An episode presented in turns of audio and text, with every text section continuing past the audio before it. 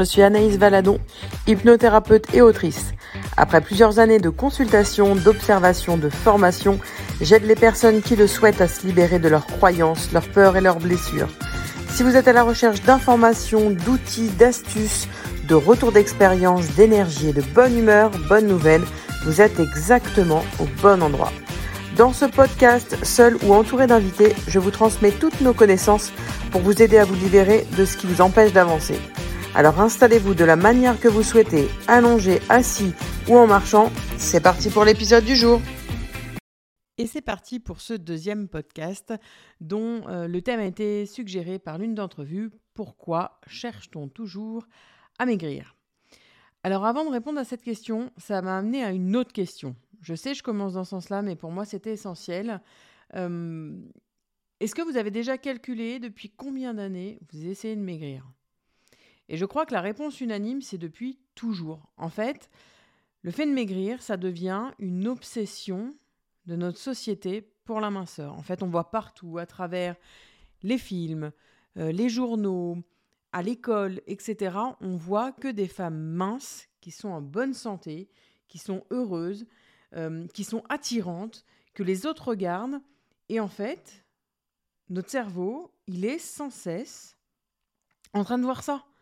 Donc il comprend plus. Euh, je vous rappelle, le cerveau ne sait pas faire la différence entre le réel et l'imaginaire. Donc lui, quand il voit une femme mince, il se dit Ah ouais, cool, moi aussi je vais être comme ça. Et en fait, euh, bah, c'est là où notre cerveau, il prend pour argent comptant ce qu'il voit. Et donc lui aussi a envie d'être mince et il fait tout pour faire en sorte d'être mince. Alors, euh, tout, vous allez me dire oui et non, euh, parce que quand ils nous emmènent vers la tablette de chocolat ou vers le sucre, les gâteaux euh, ou les aliments euh, qu'on pourrait classifier de, de mal adaptés, on se dit que non, il n'a pas envie de nous faire maigrir. Et ben justement, c'est là où en fait il y a un petit peu un, combat entre les deux, entre ce qu'on veut être et ce qu'on est réellement et ce qu'on a envie. Et en fait, on nourrit cette culpabilité. Cette culpabilité de dès lors où on est attiré par cet aliment-là, on y va, on va manger, et parfois on va manger de manière incontrôlable et raisonnée. Et du coup, on nourrit notre culpabilité. Et j'arrête pas de le dire, la culpabilité, eh bien, elle fait grossir. Euh, alors, j'expliquerai un petit peu après euh, ce qui fait euh, autrement grossir, mais la culpabilité est, je crois, la raison number one du fait que on grossit et on n'arrive pas à maigrir. et c'est un peu comme un, cercle vicieux. En fait, on vit dans l'espoir de, on dit souvent, euh, bah moi, euh, quand je serai mince, je ferai euh, du 36, certes, je mettrai le pantalon de mes rêves, je mettrai la robe de mes rêves, je pourrai aller courir, je pourrai faire ceci, etc. Donc en fait, on est omnibulé par ça et on est tout le temps, tout le temps en train de penser à ça. Alors pourquoi on cherche toujours à maigrir? Bah, Ça m'amène à la réponse de bah, on cherche parce qu'en fait, notre société est montée comme ça alors que finalement, non, on peut faire autrement. Et euh, pourquoi je dis ça? Parce que on a des croyances au niveau de l'alimentation. On se dit que la société nous dit que, alors oui, c'est vrai, elle est montée comme ça, mais en fait, il y a plein de croyances euh, qui sont rajoutées. Par exemple, la première croyance, c'est on a euh, des aliments bons et des aliments, moins bons. Les aliments bons, la salade, les légumes, enfin voilà, tout ce que vous voulez. Et les moins bons, le chocolat, le hamburger, le saucisson, etc. Alors qu'au final, tous les aliments sont bons, c'est de la manière dont on les mange qui indiffère. C'est pas euh, parce qu'on a mangé tel ou tel aliment tel jour euh, qu'on va euh, grossir ou qu'on va pas être bien dans notre corps. Au contraire. Et je vous disais tout à l'heure, la culpabilité fait grossir, mais il y a aussi la honte. La honte de manger ou de ne pas manger. Il y a la comparaison. Bah ouais, mais t'as vu, elle, ce qu'elle mange et et elle grossit pas, euh, et puis moi je vais prendre ça, et puis lui il a pris une petite assiette, et ceci et cela. Et en fait, c'est tout ce schéma-là qui nous fait grossir. Il y a aussi euh, bah, justement la peur de grossir. En fait, on est tellement omnibulé par le fait de, de, de ne pas grossir qu'on en fait complètement une obsession et, on n'arrive plus, on n'arrive pas à s'en détacher. On est là euh, devant notre assiette. Alors là, si je mange ça, ça va faire tant de calories. Ça veut dire qu'à 4 heures, je pourrais manger ceci. Et ce soir, par contre, c'est une soupe. Parce que du coup, ça va pas. Et en fait, ça devient une obsession, comme je disais tout à l'heure, et on n'arrive plus à s'en détacher. On peut l'associer aussi avec la restriction. voilà, je veux perdre 10 kilos avant de partir en vacances, donc je vais manger euh, alors, je citerai pas de, régime ici parce que je suis pas là pour ça, mais euh, je vais manger, euh, je vais plus manger de féculents ou je vais plus manger telle ou telle chose jusqu'à jusqu'au moment de partir. Et en fait, on s'aperçoit qu'arriver en vacances, et eh ben en fait là, c'est la fête et on mange tout et n'importe quoi parce qu'en fait, on s'est on s'est restreint, on s'est interdit de manger des choses parce que on voulait absolument avoir ce corps de rêve, alors que finalement, arrivé en vacances, bah déjà un, on n'était pas satisfait du corps qu'on avait. Et puis de deux, on n'était pas plus heureux. Alors ça, je fais référence au premier podcast, mais voilà, on est, c'est, pas parce que on a perdu le poids qu'on voulait qu'on se sent réellement heureux. Le, fait d'être heureux euh, tombe pas ici, mais en tout cas voilà, allez réécouter le premier podcast. Euh, euh, ça sera, j'ai, vraiment plus détaillé là-dessus on n'est pas là pour ça.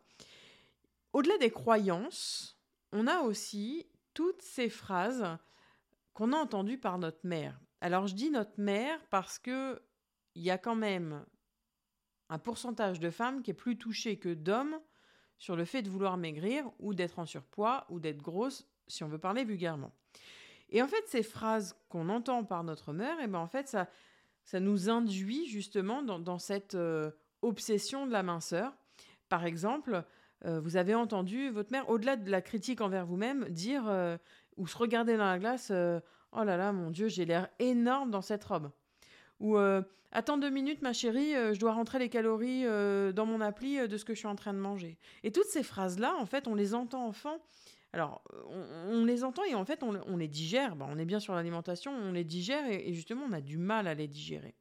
On peut entendre aussi également, bah moi, je fais attention ce soir hein, parce que et faire attention à quoi en fait? Est-ce qu'elle est en danger, maman? Donc ça veut dire que l'alimentation va pouvoir me protéger? Vous voyez l'inconscient comment il va faire la mauvaise association? Il y a aussi, euh, c'est pas bon pour moi, hein, c'est pas bon pour ce que j'ai. En tant qu'enfant, quand on voit sa maman dire ça, on se dit comment ça, qu'est-ce qu'elle a? Parce qu'on n'est pas dans la tête de notre maman.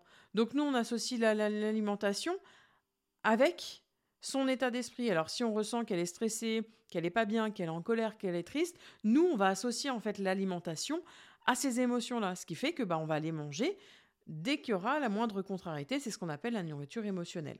Mais ça, on fera un, podcast bonus où, je viendrai interroger euh, l'une de vous euh, vis-à-vis de ça. Et puis il y a aussi le fameux Allez, aujourd'hui, on s'en fout, c'est cheat meal. Allez. Donc ça veut dire qu'en fait, il y, a un jour où on peut faire n'importe quoi et puis d'autres jours où il euh, faut bien se comporter. Ça veut dire que la nourriture, c'est quoi? C'est méchant? Voilà, en fait, l'inconscient, ce qui se pose comme question, et là, il y a un réel combat qui se fait à ce moment-là. Et en fait, on est perdu entre ce qu'on veut, ce qu'on est et ce qu'on veut être. Il y a vraiment cette différence-là qu'il faut, euh, prendre en compte. Alors, je le disais tout à l'heure, il y a le manger émotionnellement. Bah ouais, parce que le stress, la peur, la colère, ça nous fait grossir. Pourquoi? Parce que à ce moment-là, on va aller se réconforter dans le chocolat, dans le sucre, dans le gras, dans les aliments mal adaptés parce que on aura cette croyance qu'il y a des aliments mal adaptés. Alors il y a des solutions bien évidemment pour euh, se sortir de tout ça, mais on n'est pas là euh, encore une fois pour parler de ça. Il y a aussi euh, dans le manger émotionnellement ce système de récompense. Ah aujourd'hui j'ai trop bien travaillé. Alors je vais aller manger, je vais aller au resto ou je vais manger une tablette de chocolat. Je vous dis ça parce qu'à l'heure où j'enregistre le podcast, et je l'ai dit en story, je viens de craquer sur une tablette de chocolat parce que j'ai hyper bien travaillé euh, sur mon planning que je m'étais fixé. Euh, hum, j'ai fait tout ce que je voulais faire en un temps record. J'ai même du temps pour faire autre chose. Et donc j'ai trouvé ce moyen de récompense en me disant c'est bien Naïs, t'as bien bossé, va manger ta tablette de chocolat. Est-ce que je suis plus heureuse à la fin? Non. Donc à voir. Il y a aussi le fait de se sentir protégé. On cherche de la protection. Si je mange, si je grossis, je suis protégé et comme je suis protégé, on ne peut pas m'approcher euh, vis-à-vis de l'homme, vis-à-vis des autres. Voilà, on ne peut pas aller voir ce que j'ai à l'intérieur et ça me va. Donc pourquoi cherche-t-on toujours à maigrir? À méditer. Moi, je vous ai donné des éléments. Maintenant, j'attends votre retour pour savoir ce que vous en pensez.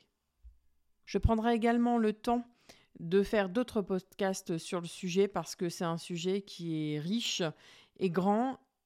Et j'aime bien les podcasts courts pour que vous ayez le temps euh, de comprendre, d'apprendre, de conscientiser pour vous en libérer.